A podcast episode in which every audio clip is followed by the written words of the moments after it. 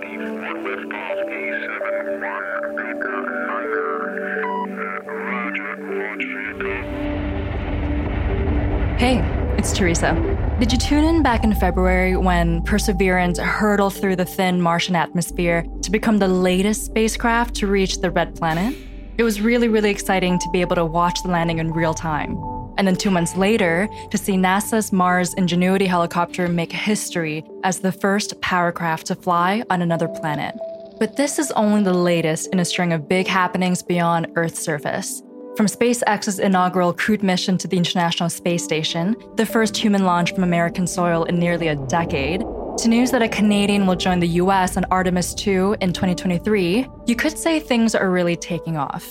With the launch of Alouette One in September of 1962, Canada became the third country to put an artificial satellite into space. And over the past 6 decades, Canada has developed a world-leading reputation in robotics and satellite and Earth observation technologies. As we approach our 70th anniversary in space, the question is, what will it take for Canada and Canadian companies to continue to be seen as leaders in space?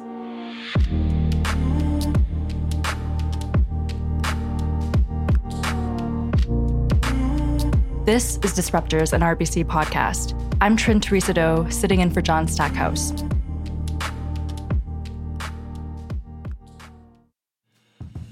In the first part of this show, we'll talk to one of the pioneers of Canada's robotics sector, a company that put this country on the extraterrestrial map. We'll talk to the Canadian engineer behind an upstart satellite maker based in Silicon Valley, who's now making waves around and above the world. But first, we ask an expert. What are the opportunities for Canada in space right now? My name is Manon Larocque. I am the Executive Director, Strategic Policy and Domestic Affairs of the Canadian Space Agency, or CSA. It is an exciting time right now to be in space. There has been a lot of changes in business models, namely with the advent of commercial space. So more and more space entrepreneurs that are looking at what can be done in outer space and are investing significant amount of resources to go and explore space, explore the unknown. In Canada, we have been active in the space world for many, many years and have certainly recognized how space provides a unique vantage point from which to observe Canada's significant landmass and coastal areas, to connect Canadians as well. And space challenges us to think about our place in the universe. It pushes us to further explore, to constantly innovate. And right now is a perfect time to be doing this, with some global opportunities on the horizon. Canada's history in space dates back decades, but there is a definite sense of momentum right now. And one of the companies that's been there from the start is Brampton, Ontario-based MDA. Just last December, it was tapped to develop a third-generation AI-based Canadarm3. It's the most advanced robotics technology yet, and destined for Gateway, a NASA-led lunar orbiting International Space Station. It's an exciting new technology that promises to open up a whole new world of opportunities. To discuss that and more, I'm joined today by MDA's Chief Executive Officer, Mike Greenley. Mike, welcome to Disruptors. Thank you for having me. It's great to be here. So, Mike, you've spent more than 25 years in the defense and security sector before joining MDA in 2018. Why did space appeal to you? Actually, space has always appealed to me. Back when I was a student in university, I was actually in a co-op program. I did work terms at Defense Research Labs, and the Defense Research Labs were doing analysis and research work with the first 6 astronauts that Canada ever had. So very, very early in my career, I got to work in space and study what it means to go to space and study space sickness and space orientation, and that kind of got in my blood right from the start. And then I spent a lot of time in defense and aerospace, like you said, and now I get to come back to space and have a great run here with MDA. That's perfect. You are so well positioned to tell the storied history of our sector. And MDA is considered a legacy company within the sector, responsible for a lot of the reputation, the esteem that Canada has built up over the years. Because if people know anything about Canada's efforts in space, it is the Canadarm with the Canadian flag emblazoned on its side and appearing in countless photos and videos. How important has the Canadarm been to the development of our domestic space sector? I think it's been really important. Like you say, it's become the iconic kind of sort of brand icon of Canada's participation in space. Canada was the third country to go into space. People don't know that. We didn't go into space by going to the moon. Everybody else was trying to get to the moon. But we started doing business in space, putting communication satellites up that was then followed by Earth observation satellites. And we started to do economic activity and nation-building capability in space because Canada is such a large and diverse nation, such a large piece of real estate. If you want to be able to observe the goings-on around Canada and our borders, it's easy to do that from space. If you want to bring communication or TV signals and everything to such a large country, then it's easy to do that from space.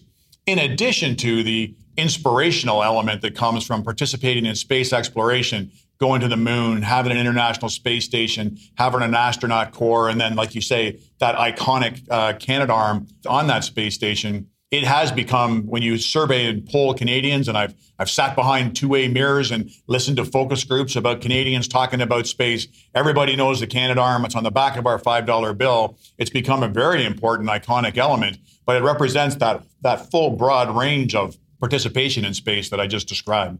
I'd love to dig into the company a little bit more because MDA is more than just the Canadarm. Along with robotics and space operations, you're involved with geointelligence and satellite systems. Can you share with our listeners how these business lines work together in support of the company's mission?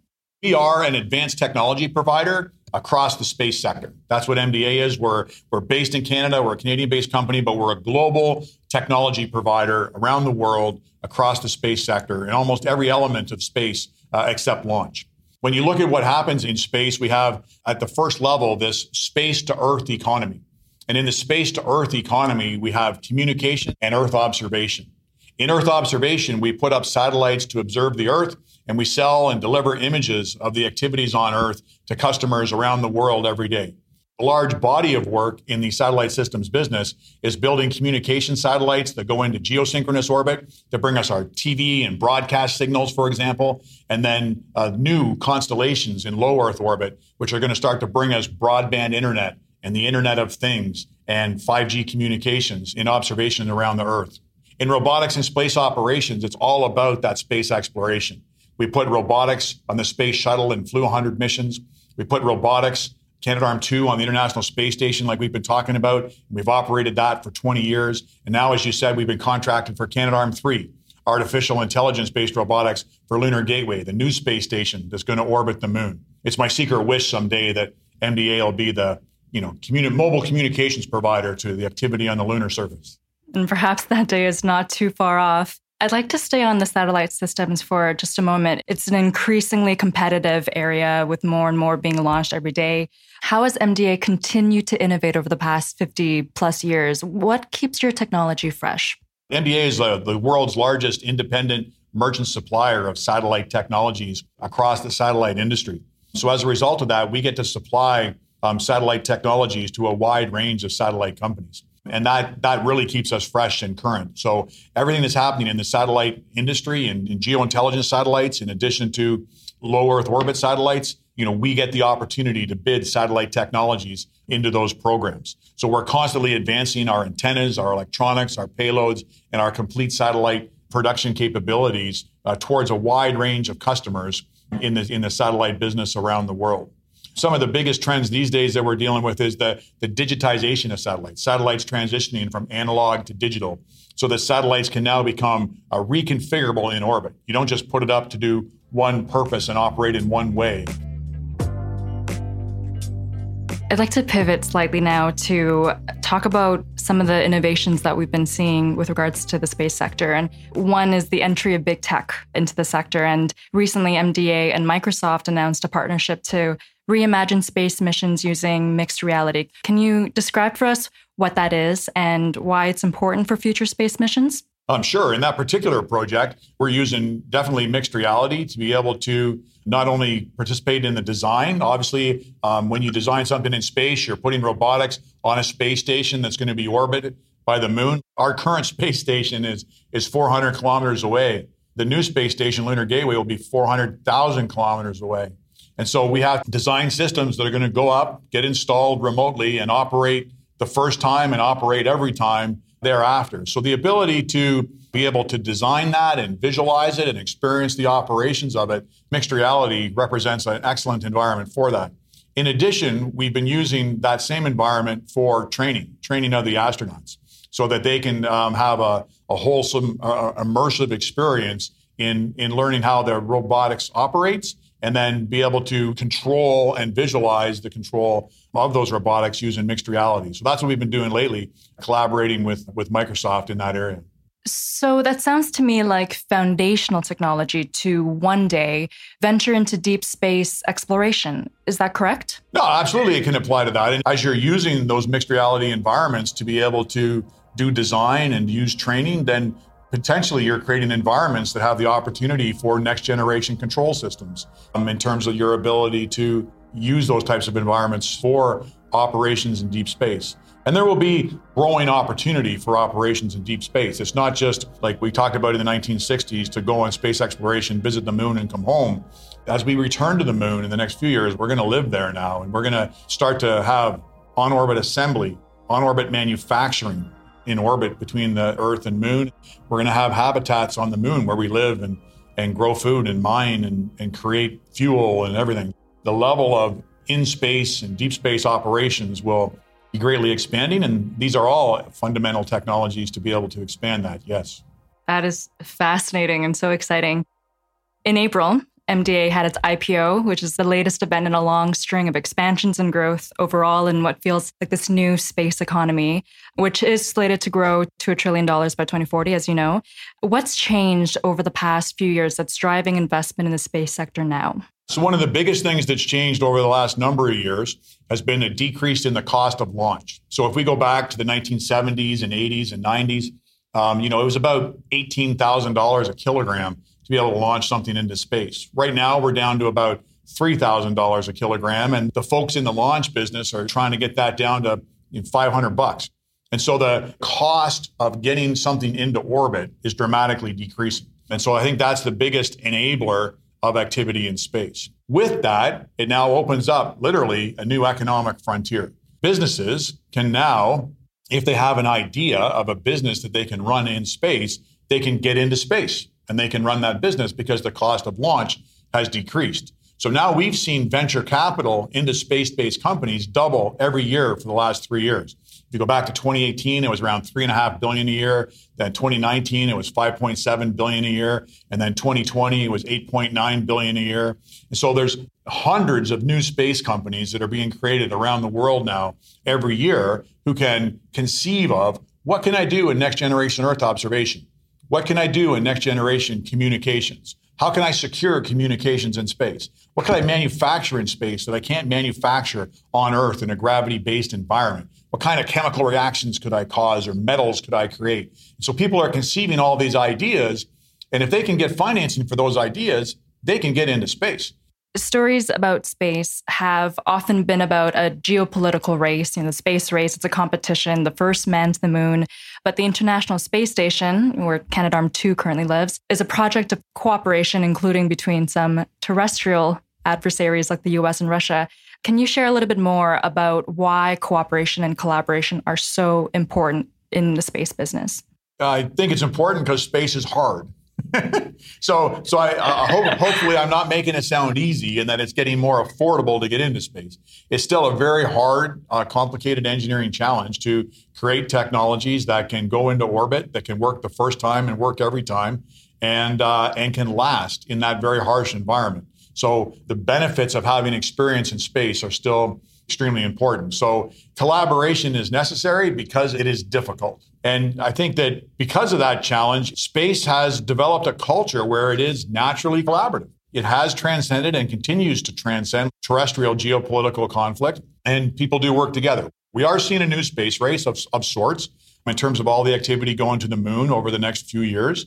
We see the United States through the Artemis program kind of repeating a type of International Space Station type of a thinking, working with multiple countries to be able to set up capacity on the lunar surface. It includes Gateway, that new space station we talked about, that Canadarm3 will be on. It'll also include habitats and vehicles and communication networks and medical capabilities to take care of people living on the moon. Everyone needs to work together for that because we're trying to do large, complex things in a short period of time.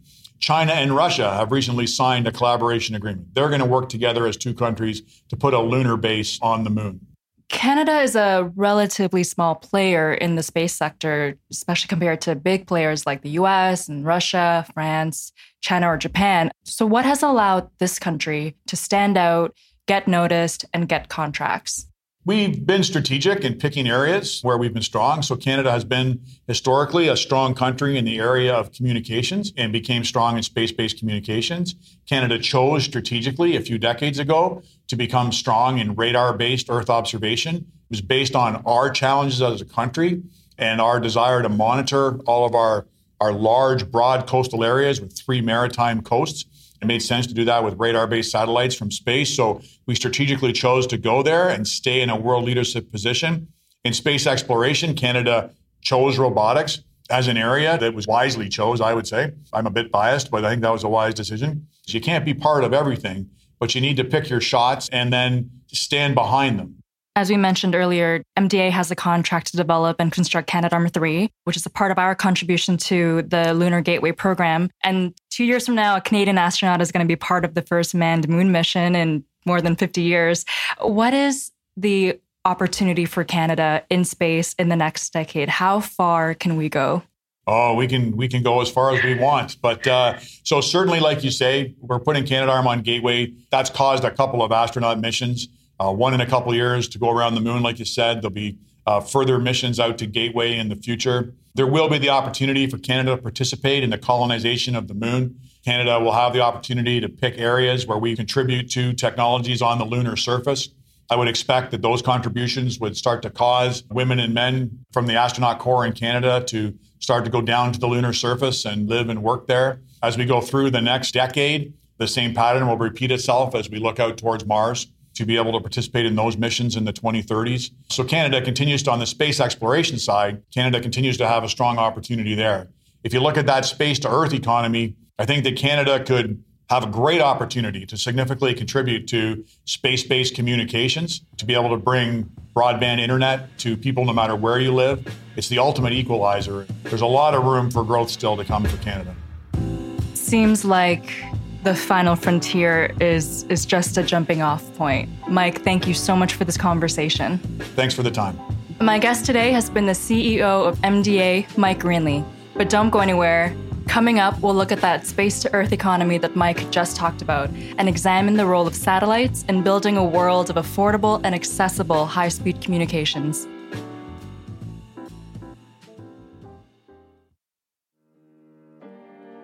You're listening to Disruptors, an RBC podcast. I'm Theresa Do, filling in for John Stackhouse. If you've been tuning into Disruptors lately, you've probably heard our two-part special series on creativity, which featured the CEO of Cirque du Soleil, Daniel Lamar, and Gil Moore from the rock band Triumph, among other stellar guests. But we also want to draw your attention to the companion research led by the RBC Economics and Thought Leadership team that looks at creativity as an emerging power skill in labor markets and how we can leverage it. You can find the link in the show notes of this episode, and be sure to like and follow Disruptors wherever you get your podcasts.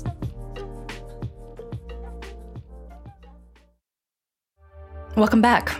Today, we're talking about space and Canada's important slice of this ever-expanding universe. While legacy companies such as MDA continue to innovate, it's some of the entrepreneurial space ventures, especially in satellites, that are increasingly getting noticed. Big players like Elon Musk's SpaceX or Jeff Bezos's Blue Origin get most of the headlines, but there are a bunch of fast-growing players in the satellite industry that are also making waves. One of them is Swarm Technologies, a Silicon Valley-based company co-founded by a Canadian with 30 employees on Earth and over 90 satellites in space. And Swarm's lofty mission? To bring high-speed internet to underserved countries and markets around the world, a revolutionary development that truly would be one giant leap for humankind. And joining me now is Swarm's co-founder and chief executive officer, Dr. Sara Spangelo. Welcome to Disruptors. Thanks for having me. Sara, tell us a bit about Swarm's technology, the world's tiniest two-way communication satellites. What are they being used for, and how do they stay out of harm's way up there? The concept of small satellites is not new. Satellites have been shrinking over the past many years. Maybe in the 80s and 90s, satellites that were about 1,000 kilograms were launched to do connectivity missions, imaging, etc. And we've seen those satellites generally shrink for a variety of reasons. So obviously, electronics have been miniaturized. Turns out your cell phone is smarter than most satellites in space today. And then access to space has also become more available, particularly for these smaller payloads. So in the early 2000s, the concept of a CubeSat, which is about the size of a loaf of bread or a shoebox, about 10 by 10 by 34 centimeters, started to become pretty popular. And a lot of people were building science and exploration missions that were this small. And that was seen as very revolutionary at that time. Rockets started to make space for these small payloads so they could go up as secondaries or piggyback on those rockets. And then I actually got to work on some of those CubeSat missions while I was in grad school. And about 5 years later, realized that we could do something really novel if we could make the satellites even another 10x smaller in size. You're right, we developed the world's smallest two-way communication satellites. They're about the size of a grilled cheese sandwich. So if you took that loaf of a bread and you slice it into 12 pieces of bread or 12 grilled cheese sandwiches, you get a Swarm satellite. For companies that are outside of the space sector, what do you think they should understand about the utility of satellites? First of all, satellites are extremely powerful. I think a lot of us forget that the GPS that we use every day, all the time, is using a satellite. And then what we're bringing to market is this lower cost connectivity piece. So right now, I think businesses tend to think, oh, I'm within cellular range. I can connect my device back to the internet. You know, I can bring back data through a cell phone tower. And if I'm out of cellular range, I'm just out of luck. There's no way I can connect. Like when I go for a hike and I'm out of cell, I assume I cannot send a message back home that I'm in trouble. And that could be an agriculture sensor, a truck, a ship, a railway, whatever. And what's changing with Swarm and the whole industry is that we're allowing people to connect regardless of where they are on the entire planet. So now you should think that connectivity is available anywhere that you are at all times and at a price point that is for the first time affordable, on the order of, for us, $5 per device per month, which is less than a Netflix subscription. How has the space sector changed and how has the opportunity grown for startups like you? I know you mentioned you're in the Bay Area. I'm sure that also lends itself to a lot of collaboration and support just in the region. You know, the last 4 years, I think from a launch perspective, there have certainly been an increase in access to space. So there are more players now. You know, Rocket Lab has really come into its own. Companies like Astra and Relativity and Virgin are on the brink of offering services, which will help us as well. Prices have lowered due to SpaceX's innovations and their kind of launch program.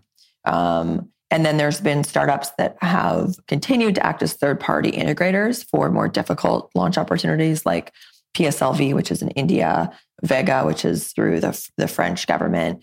There's a lot more opportunity and access to space that is more accessible to startups. The price has come down a little bit, not as much as I would have liked it to. And then I also think that the market in terms of our customer base has grown considerably over the last 4 years. So the interest in connecting assets and devices and doing kind of IoT, Internet of Things, which is really just a fancy word for M2M, machine to machine, which was termed in the 80s, which is just tracking assets around the world. It's actually a very simple concept.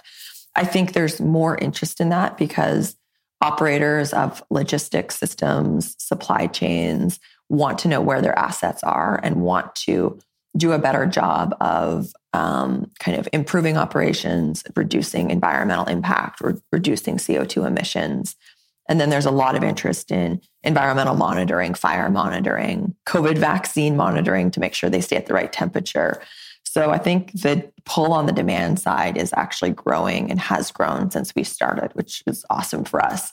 Sounds like you're perfectly in the zeitgeist. We're lucky. We're really, really lucky. If I can take a step back in time. A lot of kids say they want to be astronauts when they're young, but you actually followed through. What inspired you to pursue that career starting from a very early age in Winnipeg? I'm a failed astronaut candidate. I did get an opportunity to apply, but didn't make it all the way, obviously. You know, I was interested in space and astronomy and exploration and aviation when I was little. My dad was really into aerospace and had started his pilot's license. So I think he was always inspiring us to look up and be curious about how planes and space worked. And then just love looking out at the stars and just like, where did we come from? Why are we here? Where are we going? All of these like existential questions. Big questions, yeah. Yeah, that kind of make you want to explore. And then I think, you know, a key pivotal moment for me was the opportunity to go to space camp when I was in grade 8 in Quebec and got to just do all of the fun space camp things. So simulated ISS missions with EVAs and pretend we were astronauts, pretend we were Chris Hadfield, go in the machine that spins you around to see if you'll get sick, which I think is just for kids because they didn't actually do that in the training. And that really just motivated me to pursue certain academic things, studying mechanical engineering and then aerospace engineering and doing my pilot's license and my scuba diving and trying to be in really good shape and, you know, checking all those kind of astronaut boxes. Then there was an opportunity to apply in 2017 and I was 30 and I was like, okay, I'm not going to be an astronaut. My dad was like, Sara, it's your childhood dream. You have to apply. So I applied and that was a pretty cool experience to participate in that as well. So you did graduate studies in the States and we worked, I think, both at NASA's Jet Propulsion Lab and Google X. A lot of Canadians similarly in the industry end up south of the border to seek out these opportunities. In your view, what can or should Canada do to actually foster a bigger domestic space center? And what would it have taken for you to have stayed in Canada? I think for me, you know, I wanted to have the opportunity to definitely study space. And that was more prominent at the University of Michigan, particularly with some of the coursework. And then eventually have an opportunity to go on and work at NASA. And, you know, that was kind of a personal goal. I think that continuing to invest in the educational opportunities, for example, having more aerospace specific programs. I think there was like an option when I went to the University of Manitoba, whereas Michigan has an entire aerospace department. So it's quite a bit different scale. And then continuing to grow out the professional opportunities as well, whether that's more startups that are doing space work. And I know there's some fantastic startups like Kepler, I think it's in Toronto, that is doing connectivity with small sats as well. And there are many other startups pursuing the space. And then having maybe bigger companies pursue opportunities to do aerospace work as well can be good career opportunities for individuals. I'd like to turn to the question of innovation next and building on the dynamic of the partnership between commercial players and government players. There's a lot of innovation that comes from the private sector, and you've mentioned you get to move faster. There's a lot more things happening. And organizations like the CSA or NASA rely on these corporate partners to do what they do. But in your view, what limits, if any, do you see on the commercialization of space? And what's that dividing line between private enterprise and the public interest? Yeah, well, that's a great question. I don't really see any limits in the long term in terms of what the private sector can do. I mean, look at SpaceX. They're doing what NASA has only been able to do for decades. So I think there are no limits. I do think that some of the regulation around the private sector can be stifling and slow the commercial sector down. And I think that the government has moved at a certain speed and the regulation has been acceptable for that speed, but the regulation is not necessarily acceptable for the speed at which small companies like Swarm or others can move. So I think accommodation needs to be made for, oh, wow, these guys got funding 1 year and they're going to launch 9 months later. I actually think that naturally these private and public interests are very aligned because the private sector is generally providing services for the public, right? Whether that's connectivity or GPS or imaging. And I think that that alignment will eventually snap everything into place where, for example, the price of connectivity needs to come down because the public is only going to spend $5 a month or $100 a month, depending on the type of service. I think as long as the companies are founded with, you know, a good intention, whether it's, you know, communications or safety or reducing fires or whatever, I think that it is serving the public good. I'd love to stay on this access to space angle a little bit because it's still pretty expensive to put people up there. I think Virgin Galactic sells tickets for $250,000 each. It's funny, my partner the other day told me that before he turns 40, he wants to go to space. And I'm like, well, at those prices, that means we can't afford a house, but okay. Do you think that space travel will be commonplace for non-billionaires in 5, 10, 15 years?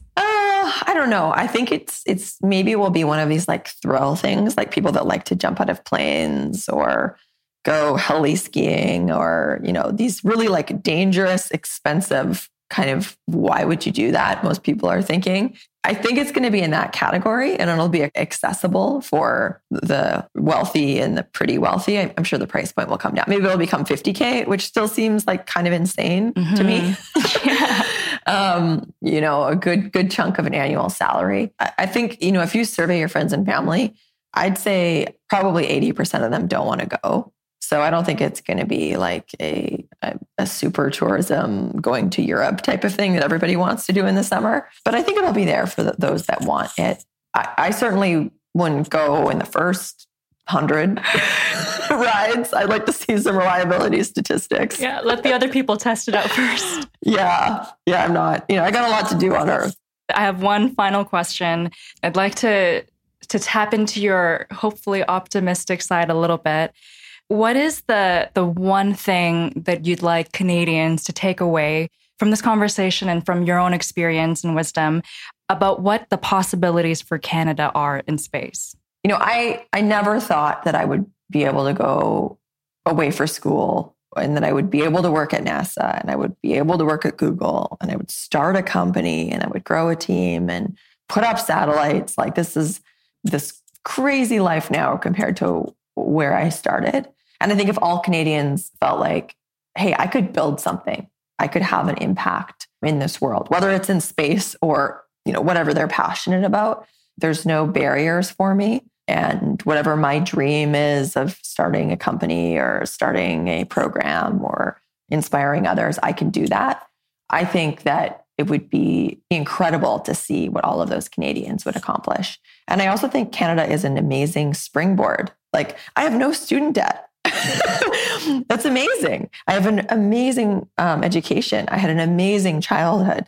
And I have amazing friends and family that are super supportive. So, you know, just be grateful that you're from Canada. It's a really, really special place and amazing educational and other opportunities. And, you know, don't let anything get in your way. You never know what you can accomplish.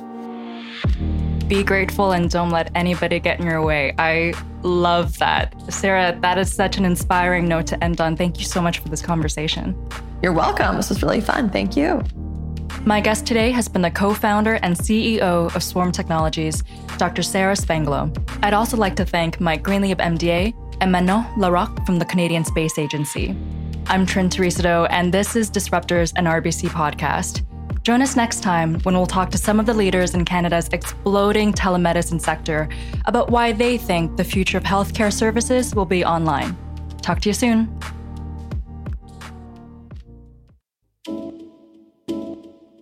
Disruptors, an RBC podcast, is created by the RBC Thought Leadership Group and does not constitute a recommendation for any organization, product, or service.